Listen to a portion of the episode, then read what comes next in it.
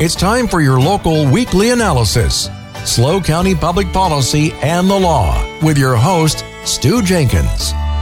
The Union forever, hurrah, boys, hurrah.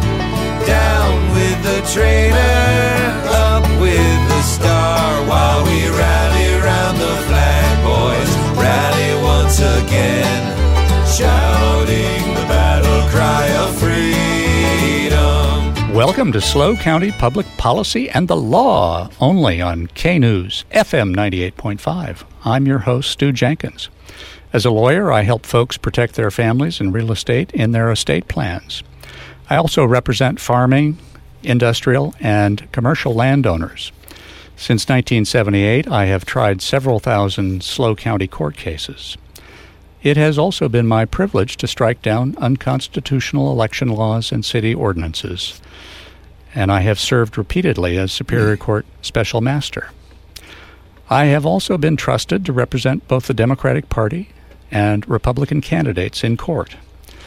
On SLO County Public Policy and the Law, office holders, lawyers, and activists appear to inform you about government actions shaping their lives. Last week, I had former Grover Beach Mayor Debbie Peterson talk about her book, The Happiest Corruption Sleaze, Lies, and Suicide in a California Beach Town. If you haven't read that tell all book, you can get a copy at any good bookstore or at Amazon or Barnes and Nobles. I also interviewed Paso Robles Mayor John Hammond about the Paso Robles Spaceport. If you missed last week's show, log into the podcast of the interviews at knews985.com. That's K N E W S 985.com. Now, today I am pleased in our first hour to chat with certified general real estate appraiser Kem Weber. And in our second hour, election law lawyer Kevin Shankman will join me to tell us why he is demanding that San Luis Obispo adopt council elections by districts. But now let's welcome Kem Weber to the show. Hi, Kem. Hi, Stuart. Now, for our listeners, I, I want to point out that uh, the spelling of your first name is K E M, and your last name is W E B R, just one B. B E R. B E R. W E B E R. Uh, not two B's. If they're looking for you on the internet or, or if there's still phone books around. Um, Kem, how would anybody contact you if they needed to? If they needed an appraisal of uh, their house or their land? Or well, uh, Stuart, uh, my email is, of course, the uh, most convenient way, uh, and that um, is Weber at silcom.com. And um, Silcom is spelled S as in Sam, I L C O M dot com. Dot com. Two coms. or or call me 805 805 441 7076. That's it. Okay. We'll ask for that number again later in the show. Um, how, I always like to talk to my guests about their background, how they got into uh, their vocation, uh, and uh, you know, what, are you from San Luis Obispo County originally? I was born and raised in San Luis Obispo. Uh-huh. Um, went to uh, Mission High School. Um, went on uh, to graduate from San Diego State. Uh, went in the Army for a couple of years and uh, came back. Uh, got married, raised my family in uh, Nipomo, and um, uh, started my career in real estate uh, in the 70s. Uh, my father was a real estate appraiser and a real estate broker, and um, it seemed like um, the uh, career that I wanted and um, pursued it and have enjoyed every since. minute of it. Now, you're also a real estate broker, as I yes, understand it. That's correct, I am. And do you have agents in your brokerage? No, or is it I just don't. you? I'm an independent broker. You, yourself, and you. My, that's correct. All three of us. And uh, now, now, where's your uh, where's your office located? Well, I have a home office. Okay. Um, in Arroyo Grande, Uh-huh. and um, th- with the technology the way it is uh, today, um, access to the multiple listing services online, um, all of the um, technology that's available for real estate appraisal is online, and uh, So these two uh, uh, vocations actually dovetail with each other they do. very well. Uh, they they're run in parallel. Uh-huh. Um, the um, ability to do both is easily separated. Uh, there's very obvious laws, strict laws, to separate the two. Sure. So you, uh, I assume that you can't appraise a piece of property that you're a broker on, Well, for, uh, uh, formally for well, for f- yes, for um, uh, lending purposes, um, you cannot. Mhm. Um, but as a matter of course, in a listing a property, the appraisal um, experience has been very useful uh, because you have a um, a sense of what value is that ordinarily you might not be able to have if you're uh, if you're not uh, an appraiser as well as a broker. Now, Kem, you're um, you're certified as a general uh, appraiser for real estate. Uh, are there different levels of certification that, that people ought to know about if they're looking at hiring an appraiser? Well, yes. There's there's four levels. There's the trainee level, uh, and that is an individual that is required to be supervised by a um, um, certified uh, general or certified residential appraiser. The next step up is a licensed appraiser, and that's the trainee that is now qualified to obtain a license on, and practice on their own. And then the next step up is the certified residential, and they're limited by the dollar amount uh, that they can appraise for lending purposes. And Hmm. then the general, uh, certified general appraiser, real estate appraiser, can appraise any value. And uh, I, I'm assuming a residential appraiser um, would not be qualified to appraise a uh, piece of industrial property or a piece of uh, farming property. Not necessarily. If it was for uh, lending purposes, they Mhm. might uh, run into the um, uh, valuation or the uh, loan amount that's Mhm. involved. Okay. And uh, they're restricted by the dollar amount, not the type of property. Oh, okay. So what's the dollar amount that a residential I, Appraiser, yeah. I, I don't know. you don't keep track now that you don't well, have to? I don't. Okay, okay.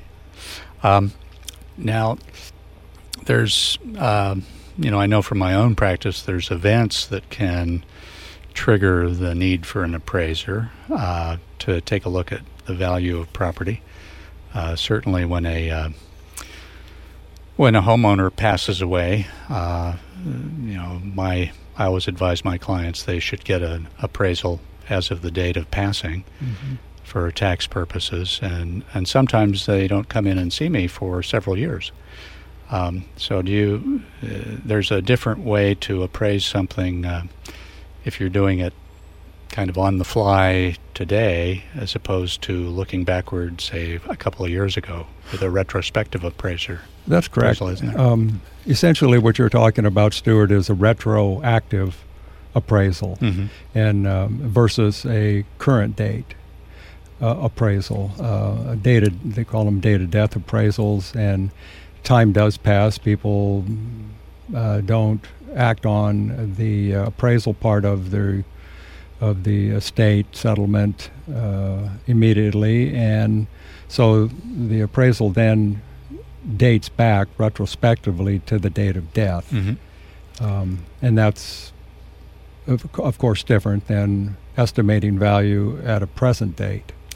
You've got more information about how values changed uh, if you're looking backward, don't you? Correct. You have a snapshot of what occurred um, before and after Mm-hmm. that date uh, versus the snapshot that is available for a current uh, date appraisal is only what has occurred up to that current date, and it's uh, it's an interpretation of what the future holds for value that the appraiser is um, has as a task in estimating value. A current appraisal is, uh, mm, to put it bluntly, I suppose, uh, it's the best guess based on listings and what's sold recently and how much they've sold for, right? Correct. Um, appraisal is um, is It's an inter- educa- educated guess. It's an interpretation of the data. uh-huh. I, I think that best describes it, in my opinion, is uh, you have the data that's available, and you have to utilize the tools that you have to interpret that information and estimate what the value is as of the current date. Um, although you use scientific methods, addition, subtraction, etc., appraisal is basically an art form. It's an interpretation of data, and it's not scientific. Well, folks, uh, you're listening to SLO County Public Policy and the Law. This is your host, Stew Jenkins. We are talking with certified general real estate appraiser, Kem Weber. And uh, Kem, um, when I read appraisals uh, for my clients or for my own uses, uh, there's always comparables that um, an appraiser is looking at, uh, usually in the area. Uh, what you were talking about addition and subtraction as part of that process. What what are the factors that go into looking at those comparables related to the property you're trying to appraise? Well, those are generally um, uh, called the elements of comparison uh, location, Mm-hmm. uh, site size, uh, the size of the improvements, the age of the improvements, uh, the number of bedrooms, the number of bathrooms, uh, garage space, uh, yard amenities, uh, physical condition of the property, if there are any functional um, deficiencies, if there are any external deficiencies. Uh, those are the factors that are considered So- in the comparables. So, for example, if you had a uh, a house down the block that had uh, a garage suitable for ten vehicles, um, that was uh, some that had sold recently, and your uh, subject property had a two-car garage, would that be the kind of thing you, when you were looking at uh, the comparison of what that other one had sold for, uh, as a as a factor to add or subtract? Well, yes, you would, but you wouldn't do it uh, uh, at during the process of uh, making the analysis. You would probably eliminate that comparable Hmm.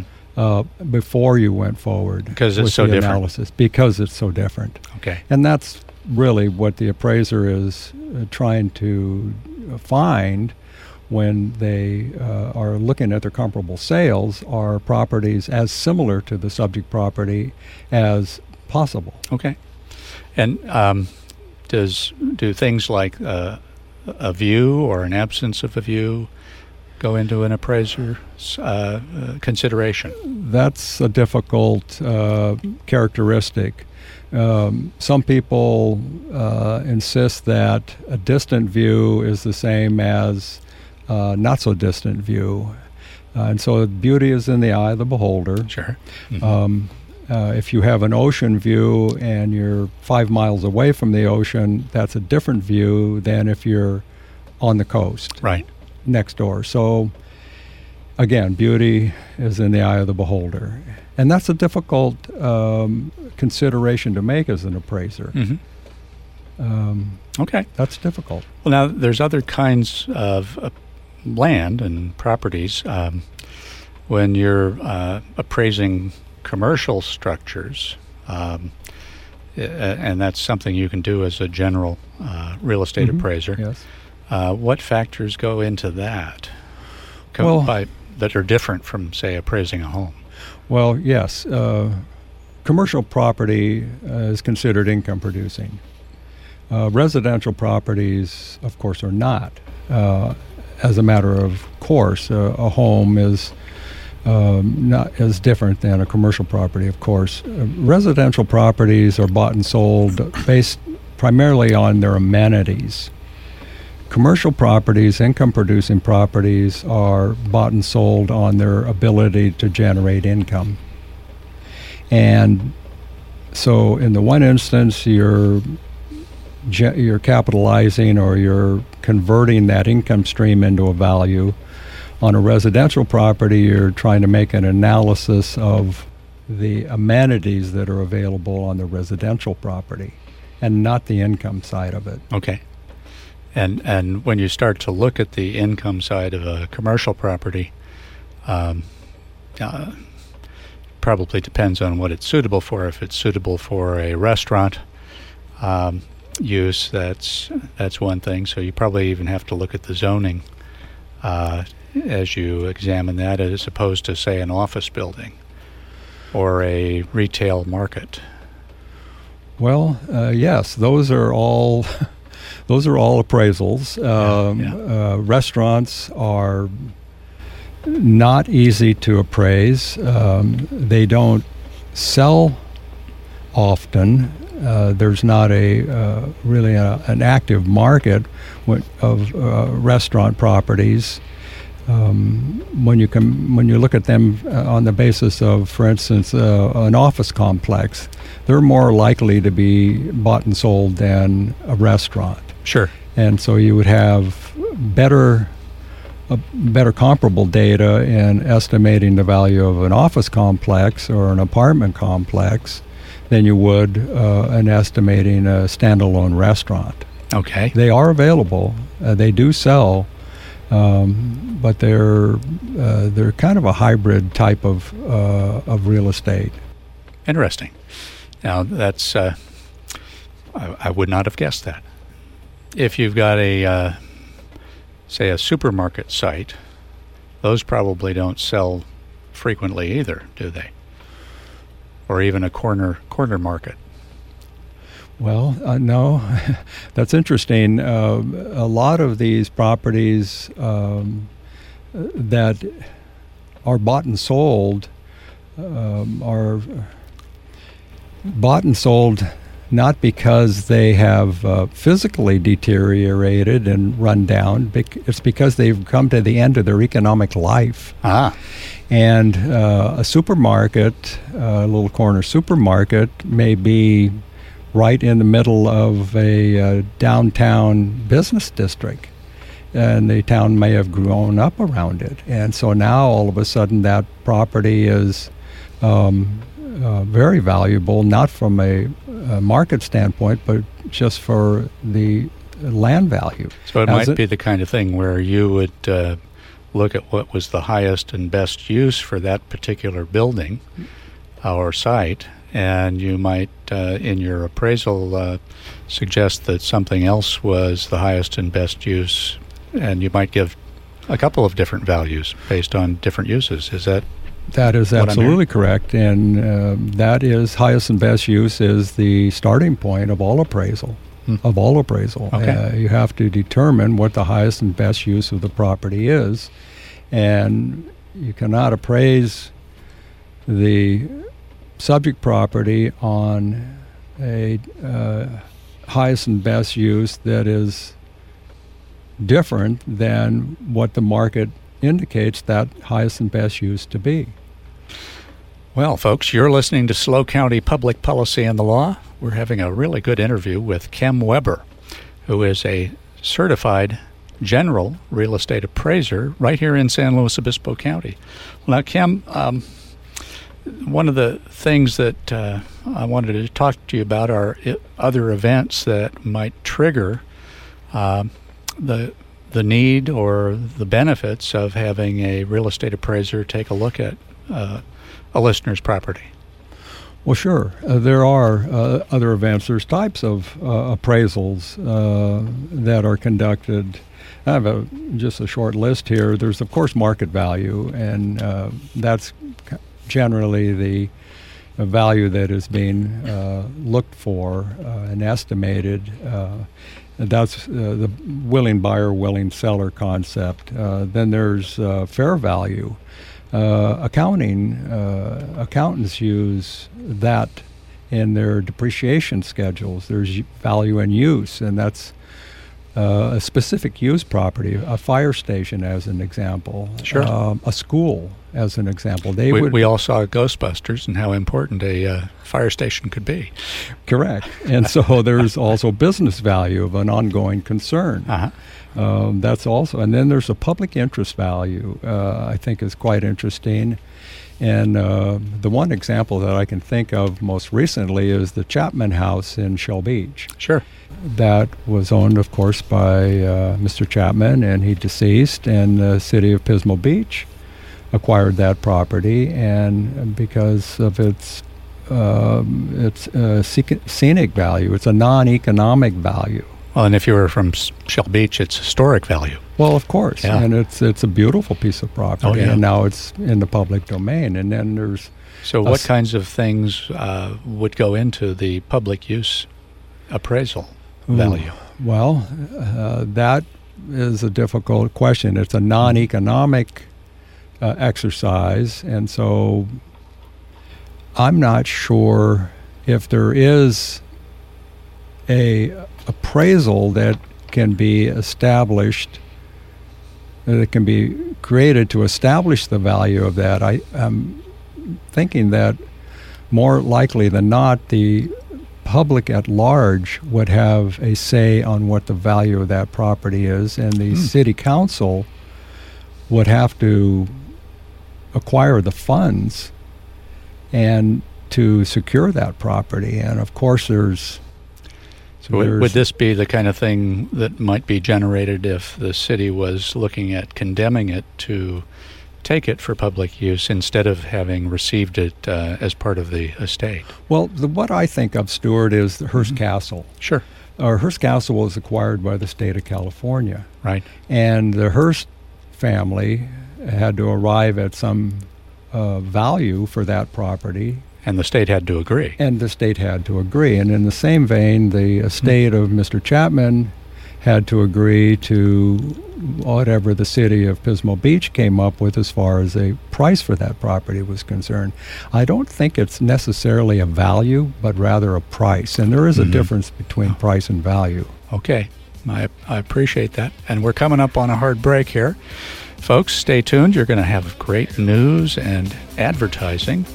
And we're going to be back with Kem Weber, certified general real estate appraiser.